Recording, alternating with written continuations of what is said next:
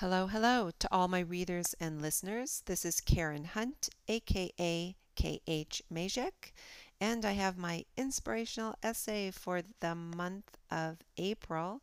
As tomorrow, or actually today, since it's almost 1:30 a.m., is Easter Sunday. So this is called Living in the Light. How far that little candle throws his beams, so shines a good deed in a weary world. And that's William Shakespeare from The Merchant of Venice. It's Easter weekend, so it's a good time for an inspirational essay. I am surrounded by beauty. One week ago, I was in Los Angeles, and now here I am in this paradise, Lake Arenal. And I have some pictures there. You can look at them. Okay, there are a few bugs too. Actually, a lot of bugs. Look at this incredible bug. And I have a metallic green incredible bug there um, that you can look at that I found. Someone told me it's a cuckoo wasp. It doesn't sting, thank goodness. Well, it's dead for one thing. It looks like some sort of metallic drone, except it isn't. No gene edited bug courtesy of Bill Gates or robotic bug courtesy of our military could ever compare with the wonder of this natural bug. Being here in the jungles of Costa Rica uh, reminds me beyond a shadow of a doubt how perfect the balance of nature is, and how crazy these earthly overlords are to think they can improve on it. I was just reading about these Canadian super pigs that are invading the United States from, from the north. They are a mix of domestic pigs and wild boars that were originally crossbred to help farmed pigs grow larger and tolerate the cold temperatures of Canada. Great idea, right? Well, they are now running wild and multiplying at an alarming rate. They are highly intelligent, hard to kill, and they will eat just about anything. They've been out of control since the since the 1980s and have been causing harm to ecosystems, ecosystems, spreading diseases, and even killing animals larger than themselves. The pigs were able to survive and reproduce at temperatures that would have killed off other types of livestock, and they can tunnel under the snow to create nests in cattail marshes. But hey, it seemed like such a good idea at the time, sort of like Bill Gates' genetically modified mosquitoes. Last summer in Los Angeles, I never saw so many mosquitoes, nor such aggressive ones. It was brutal. In Phoenix, for the first time, the mosquitoes were terrible. Before that, I don't recall ever being bitten by a mosquito in Phoenix. Please don't let Bill Gates loose in the rainforest. He'd probably think he had to fix it, like getting rid of the dangerous bugs, genetically engineer some tomatoes so they could grow here. What a bozo. Fruits like pineapples thrive because they have such a, a thick protective covering, while tomatoes are eaten by bugs. People used to eat only what was native to the environment in which they lived. Maybe we should go back to that. We indulged our every whim and now they want us to eat bugs. If we just lived in harmony with the land, we would have had we wouldn't have had any of these problems in the first place. My first night here I spied a gigantic scorpion scuttling away under the front door, so I smashed it. Yes, I know it was on its way out, but I don't mess with scorpions. I didn't want it coming back and bringing its friends. Now I stuff toilet paper under the door at night. Problem solved. A lot of killing goes on in this beautiful place, but then that's life too. Life and death, that's reality. But no mosquitoes here. See? There's always something to be thankful for. There's always something good to be found if you're open to it. Yes, I write dark essays like The Three Faces of Evil, I, Zombie, and Cool Cannibals, but that's not how I or where I live. I live in the light, and I write to shed that light on the darkness. At least I do the best that I can. Right now it's dark outside. The rain was falling, but now it stopped. So many noises. First the downpour, and now the sounds of life can be heard. This place is teeming with life. You can feel it. All those bugs chirping and the creatures slithering. At around 4 a.m., the howling monkeys start. The first time I heard them, I thought there were some sort of demons haunting the jungle. In the morning, you can see them everywhere, hanging in the trees. By daybreak, the birds are squawking up a storm. Someone saw a puma lounging on a branch the other day. I've seen two rainbows so far. Here's one of them. You can see the picture there. Up on the hill are the goats and the picture of the goats. I've come to Costa Rica to live in nature once again and to focus more intently on my writing. Besides my Substack essays and interviews, I need to finish the sequel to my science fiction novel, Luminaria. Some of you will be very happy to hear that. And I need to finish Land of Talismans, the fourth book in my YA fantasy series, Night Angels Chronicles. Along with all of that, I'm working on a story about the anthrax vaccine and the military. I'm very taken with this story and looking forward to sharing it when it's finished. It will be a while since it requires a lot of research and in depth interviews. Living here, there's no commercialization of Easter, so you wouldn't even know it was a holiday. No gaudy Easter candy or eggs or bunnies.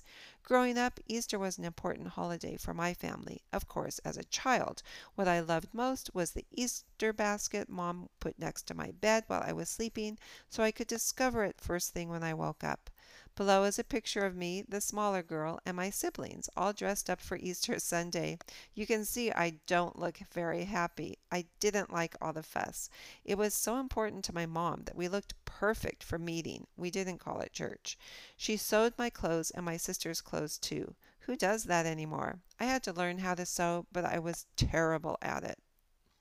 And there's a picture, unbelievable picture of all of us, adorable, angelic four children.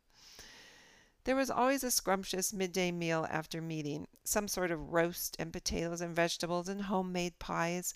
We all had to help prepare the meal and clean up afterwards. Nowadays, many of these traditions are lost. Families don't sit down to eat together. I was shocked when I got older and saw how other families at dinner other families ate dinner in front of the TV and how they kept the TV on all the time. We were never allowed to do that. Oh, just killed another bug. they have hard protective bodies like armor. I have to really whack them a few times with my shoe. I wonder if the military is experimenting on creating hybrid soldiers with bug like traits. I wouldn't put it past them. Real life is always a challenge, but which of us would have it any other way? I wouldn't have anything to write about if I hadn't lived such a rich life all these years. I wouldn't have any wisdom to share. Nothing I had to say would ring true.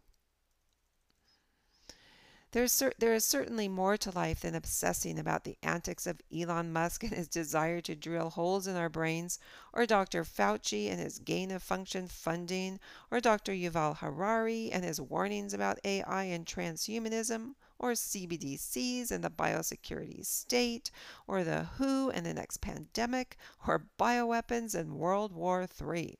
The list of nightmares they inflict on they inflict on us gets longer by the day. The nightmares threaten to become realer than reality itself, but we cannot let them. We must hold on to the beauty of the world around us. Tomorrow is Easter. I'm sorry, today, since it's one almost 1:30. A day to remember the greatest story ever told, the story of Jesus' death and resurrection. I was just talking to a Jewish friend of mine who was telling me all the traditions her family follows for Passover, remembering the liberation of the Israelites from Egyptian slavery. She read me a beautiful passage from the Passover Haggadah, and I'd like to share it with these pictures of Costa Rica. Therefore, it is our duty to thank, praise, loud, glorify, uplift, extol, bless, exalt, and adore him, who did all these miracles for our fathers and for ourselves. He has brought us forth from slavery to freedom, from joy, from sorrow to joy, and from mourning to festive day, and from darkness to a great light, and from subjection to redemption. Let us then recite before him a new song. Hallelujah. Praise ye God. Beautiful.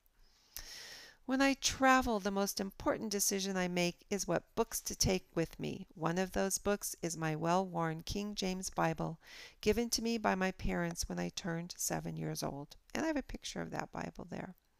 Here's a few passages about Jesus' death and resurrection from that Bible. Romans 5 8.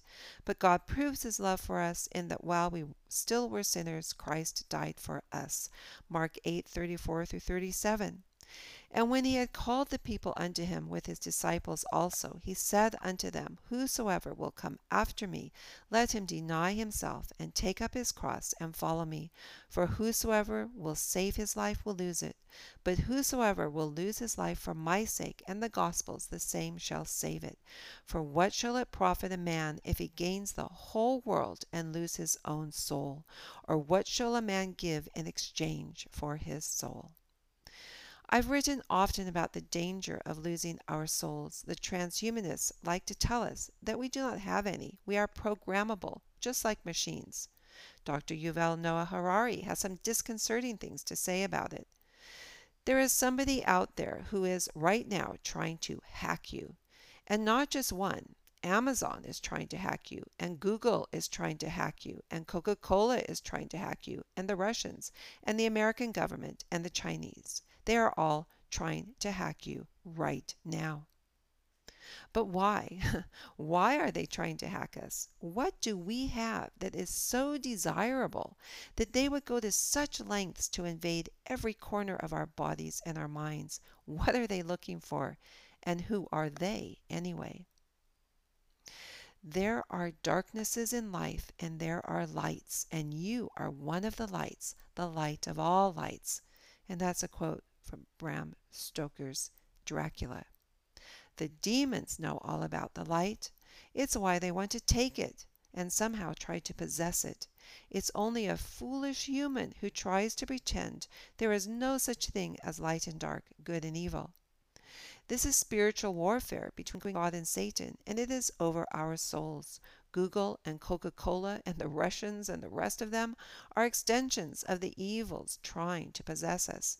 If we want to hold on to our souls, we must live in the light and refuse the darkness. Some of us must go beyond that and fight to expose the darkness. And below is a drawing I did for my book, All the Children of the World. And you can see that it's of the Bedouin of Egypt, this mother with her child. It is not as slick and perfect as AI would do in its attempt at imitation. It is done by hand, with the emotion of a real woman who knows what it's like to bear children, to hold them in my arms, to love them with a love that goes beyond all understanding, the kind of love that only a mother who has borne her children in pain can have. No matter how AI probes our brains, searches the blood in our veins and the unborn babies in our bodies, they can never know that feeling of selfless love, and they can never take it from us. The rain has started up again. The wind is howling. Here, you do not go out in the night. There is too much life out there, life you don't want to run into. But sometimes we have to take courage and step out into the darkness. When you get to the end of all the light you know and it's time to step into the darkness of the unknown, faith is knowing that one of two things shall happen. Either you will be given something solid to stand on, or you will be taught how to fly. That's Edward Teller. This I believe. For what does it profit a man if he gains the whole world and loses his soul? All right? That's the end of this inspirational essay. Happy Easter, happy Passover. Well, it's also Ramadan, or it has been Ramadan. So happy Ramadan as well. Um, God bless all of you and um, have a beautiful, beautiful Sunday. Thank you.